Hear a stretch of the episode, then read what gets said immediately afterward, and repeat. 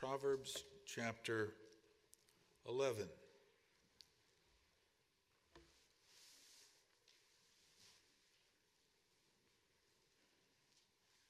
We're going to focus on verse number three as our text, or certainly for the majority of the message. The topic is integrity and the value of integrity.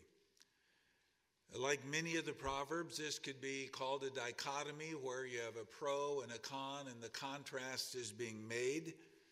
Uh, and, and, these two parts are being compared, uh, one illuminating, turning the light on the other. So we'll read the first eight verses because they do sort of flow in a, in a topic, although there's several uh, topics that we won't be dealing with. Verse 1 A false, wit, uh, a false balance is abomination to the Lord, but a just weight is his delight. When pride cometh, then cometh shame, but with the lowly is wisdom. The integrity of the upright shall guide them, but the perverseness of transgressors shall destroy them. Then notice the theme of righteousness here through these next several verses. Righteous, uh, riches profit not in the day of wrath, but righteousness delivereth from death. The righteousness of the perfect shall direct his way, but the wicked shall fall by his own wickedness. The righteousness of the upright shall deliver them, but transgressors shall be taken in their own naughtiness. When a wicked man dieth, his expectation shall perish, but the hope of unjust men perisheth. The righteous is delivered out of it, out of trouble, and the wicked cometh in his stead. So look back at verse number three. The integrity of the upright shall guide them, but perverseness of transgressors shall destroy them.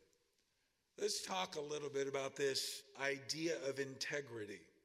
It's interesting there in verse 3 that you have these two contrasting thoughts integrity and perverseness. Uh, they are opposite ends, they are contrasted with one another. The word integrity comes from the same root word from, get, from which we get the word integer. An integer is a basic whole you know, like your finger. That's an integer. It's different from your other fingers, it, but it stands alone. It's unique from the other fingers. In arithmetic, an integer is a whole number.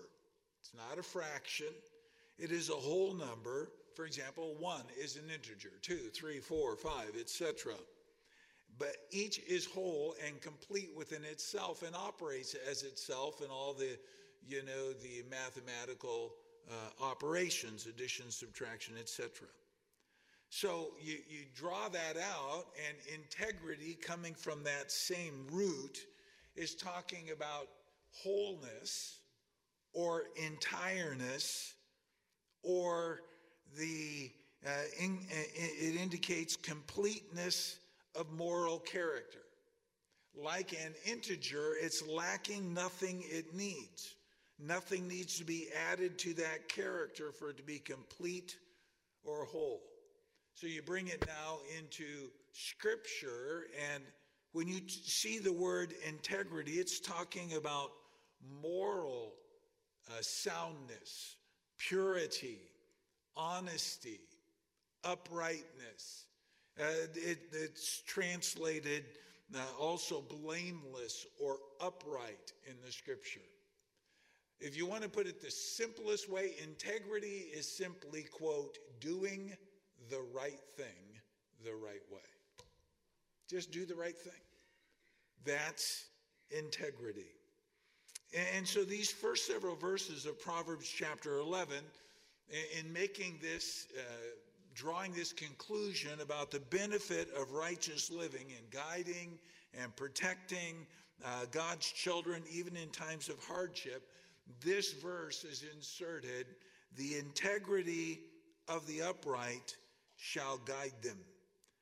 The root of that word is used often in wisdom literature. If we were to choose one character in the Bible where it is spoken of the most, it would be that very well known man, Job. Job 1 1, there was a man in the land of Uz whose name was Job, and that man was perfect and upright, one that feared God and eschewed evil. In chapter 2, verse 3, it says, He is a perfect and an upright man, one that feareth God. Chapter 2, verse 9, his wife threw the question at him Dost thou still retain thine integrity? Curse God and die. Later on in the book, chapter 27 and verse 5, he said, God forbid that I should justify you till I die. I will not remove mine integrity from me. He was making a commitment that no matter what happens, I'm going to do the right thing no matter the cost. And Job 31 6, let me be weighed in an even balance that God may know mine integrity. So the, the idea here is that as a child of God, it is essential that we have integrity. Not just in our spiritual life, but in our business life, in our financial life, in our relational life. We do the right thing we say the right thing, we keep our word, we have integrity. You know, one of the biggest things that's harmed the testimony of Christ, maybe not the biggest, hard to quantify it, but it is people who claim to be Christians who lacked integrity. I have no idea how many times I've had somebody I was trying to witness to say something along the lines of, Well, I knew a person who said they were a Christian, and let me tell you what they did. Let me tell you how they acted. Let me tell you how they cheated me, on and on. A previous church had a contractor in the church, and he said to me, You know, Pastor, I'm tempted to not do any work for Christians. It's really hard coming to church, watching them drive in a new car and them not pay their bill. What's, that, what's he saying? I, I don't know who he was talking about. I didn't want to know. Who was he talking? What was he saying? They lacked integrity. Look, everything we do, every place we go, every interaction we have, we are giving a testimony for Christ. And the Bible says that the integrity of the upright shall guide them. So we're going to go to three passages rather quickly, three truths about integrity. Number one, in this passage, it says, integrity gives guidance, it gives direction. He said, The integrity of the upright shall guide them. As I said, this, this word or its roots are found primarily in the wisdom literature, in Job, Psalms, and here in Proverbs. And he says, it will guide them. The integrity of the righteous will keep them on track. If you want to picture it this way, like a train on the tracks, the tracks are integrity, picturing integrity. You get your life uh, on the track of integrity, and you will end up at the right destination. Sunday nights, we've been looking at the life of Joseph. What an example. He didn't know what was coming next. He didn't know, you know, how he, he didn't know how it was all going to work out. But by uh, showing integrity in every situation, it guided him to where God used him in such a great way. That word guide means to lead, to guide, to govern, to lead forth. It has the application or implication of a shepherd. Psalm 23, that great shepherd psalm, talks about him leading us to green pastures and beside the still waters. You know, God has a path for you and I to walk. It's so easy to get off the path because we're all self willed to a degree. We want to make the choices, we want to go the direction, we, we get distracted by things that look a little more alluring than they should. But if we will just follow our shepherd, integrity will guide us where God wants us. Psalm 78 52 says, but made his own people to go forth like sheep and guided them in the wilderness like a flock. Proverbs 20, verse 7 the just man, another variant of the word, walketh in his integrity. Psalm 26, verse 1 David said, Judge me, O Lord, for I have walked in mine integrity. I have trusted also in the Lord, therefore I shall not slide. What was he saying? My path is governed, it's directed by making the right decisions, not the easy decisions, not the convenient decisions, but the right decisions in mine integrity. And he said, It kept me from sliding. Well, we think of the word backsliding, the word is translated into English either to slip or to slide or to waver. Now, let's be honest, not every decision that we have to make is an easy decision. There's sometimes some very hard decisions. I'll tell you what clears away the smoke and makes it a lot easier. Not what's easiest, not what's most convenient, not what everybody else is doing, but that which is right. Just do just make the right decision and let the rest of it work out. God says the integrity of the upright or the righteous shall guide them. So, verse number three is teaching us that if we will just make the right decisions, God will direct our steps. And it just makes everything so much easier. But now look at the contrast. But the perverseness of transgressors shall destroy them. Perverseness, deceitfulness, sleight of hand, trickiness. Have you ever heard somebody say about somebody else, well, be careful if you're doing business with them? They're just a bit slippery. What do they, what do they mean? They're not, they're not honest, they're not straight up, you can't trust what they say.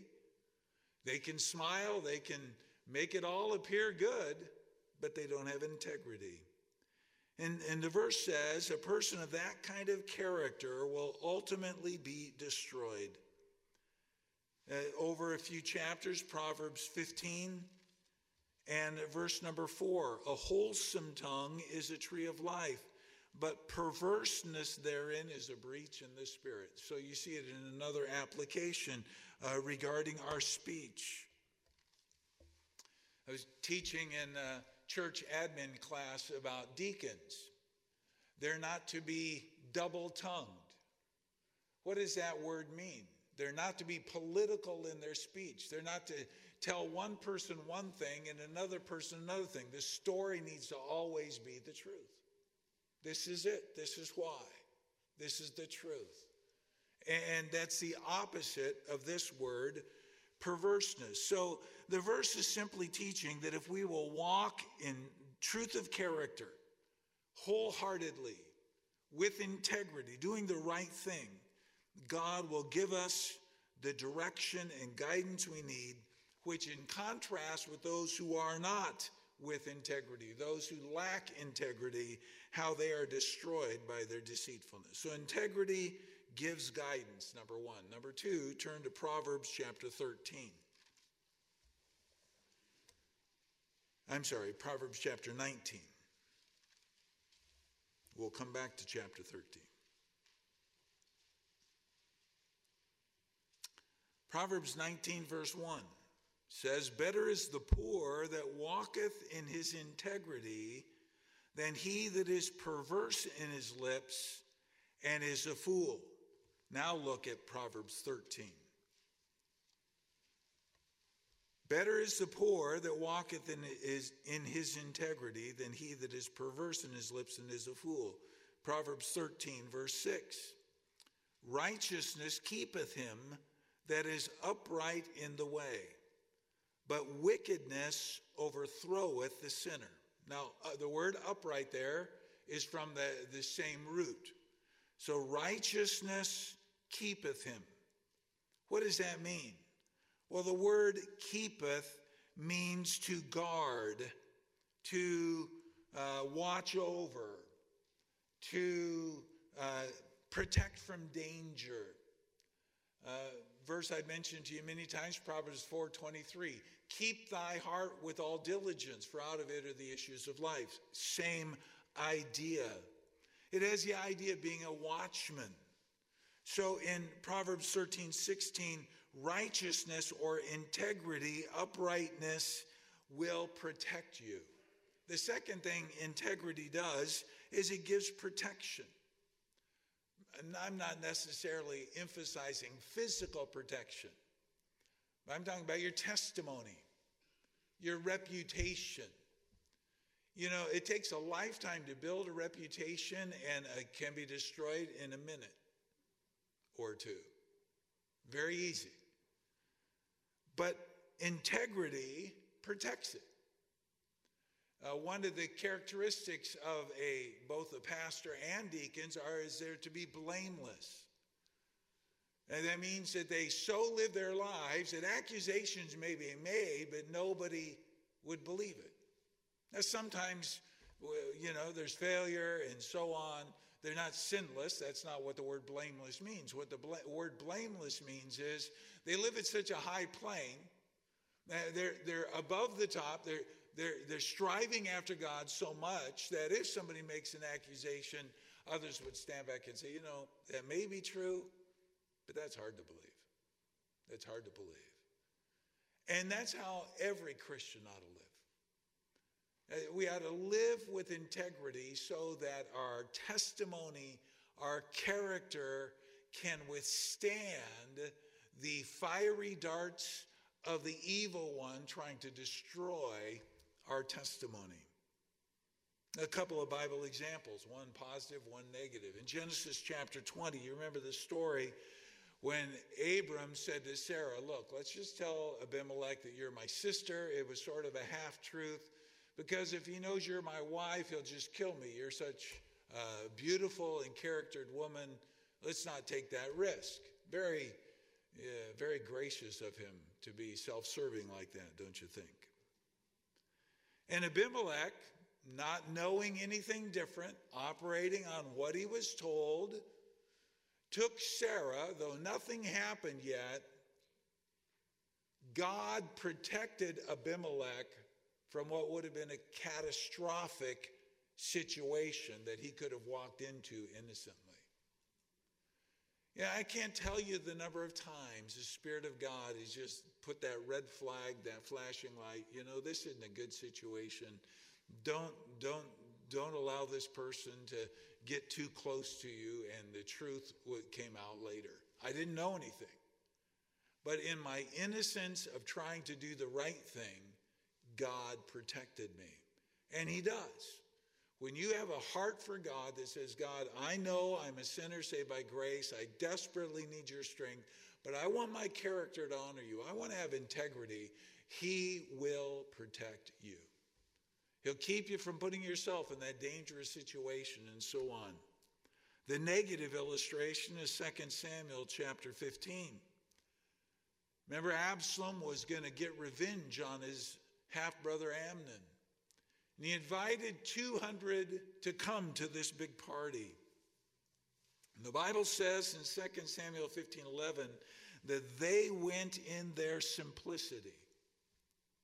Now, Absalom had a, an, an agenda, but God protected them because they went in their simplicity, they went in their integrity, and so on.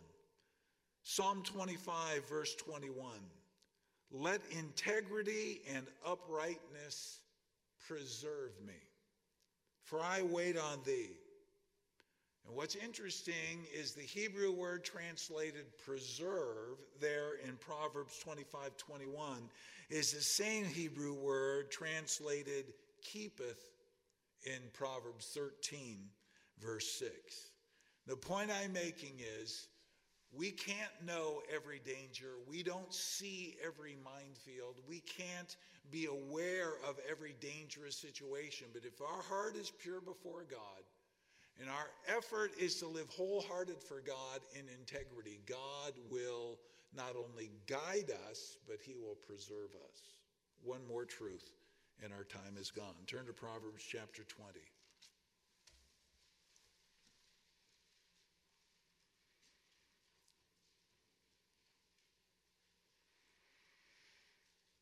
Proverbs chapter 20, look at verse number 7. Now let's read verse 6. Most men will proclaim everyone his own goodness, but a faithful man who can find? The just man walketh in his integrity. Notice the second half of the verse. His children are blessed after him. His children are blessed after him. Proverbs 13 22 says, A good man leaveth an inheritance to his children's children, and the wealth of the sinner is laid up for the just. And I've often said to you, you know, I don't really personally believe that it's wise to leave a ton of money to your kids. Uh, the stories of them being ruined are great. I would recommend every believer honor God first in their will. Whether it's a percentage, whether it's an amount to the church where you're a member, that your, your heirs know that God had first place in your life.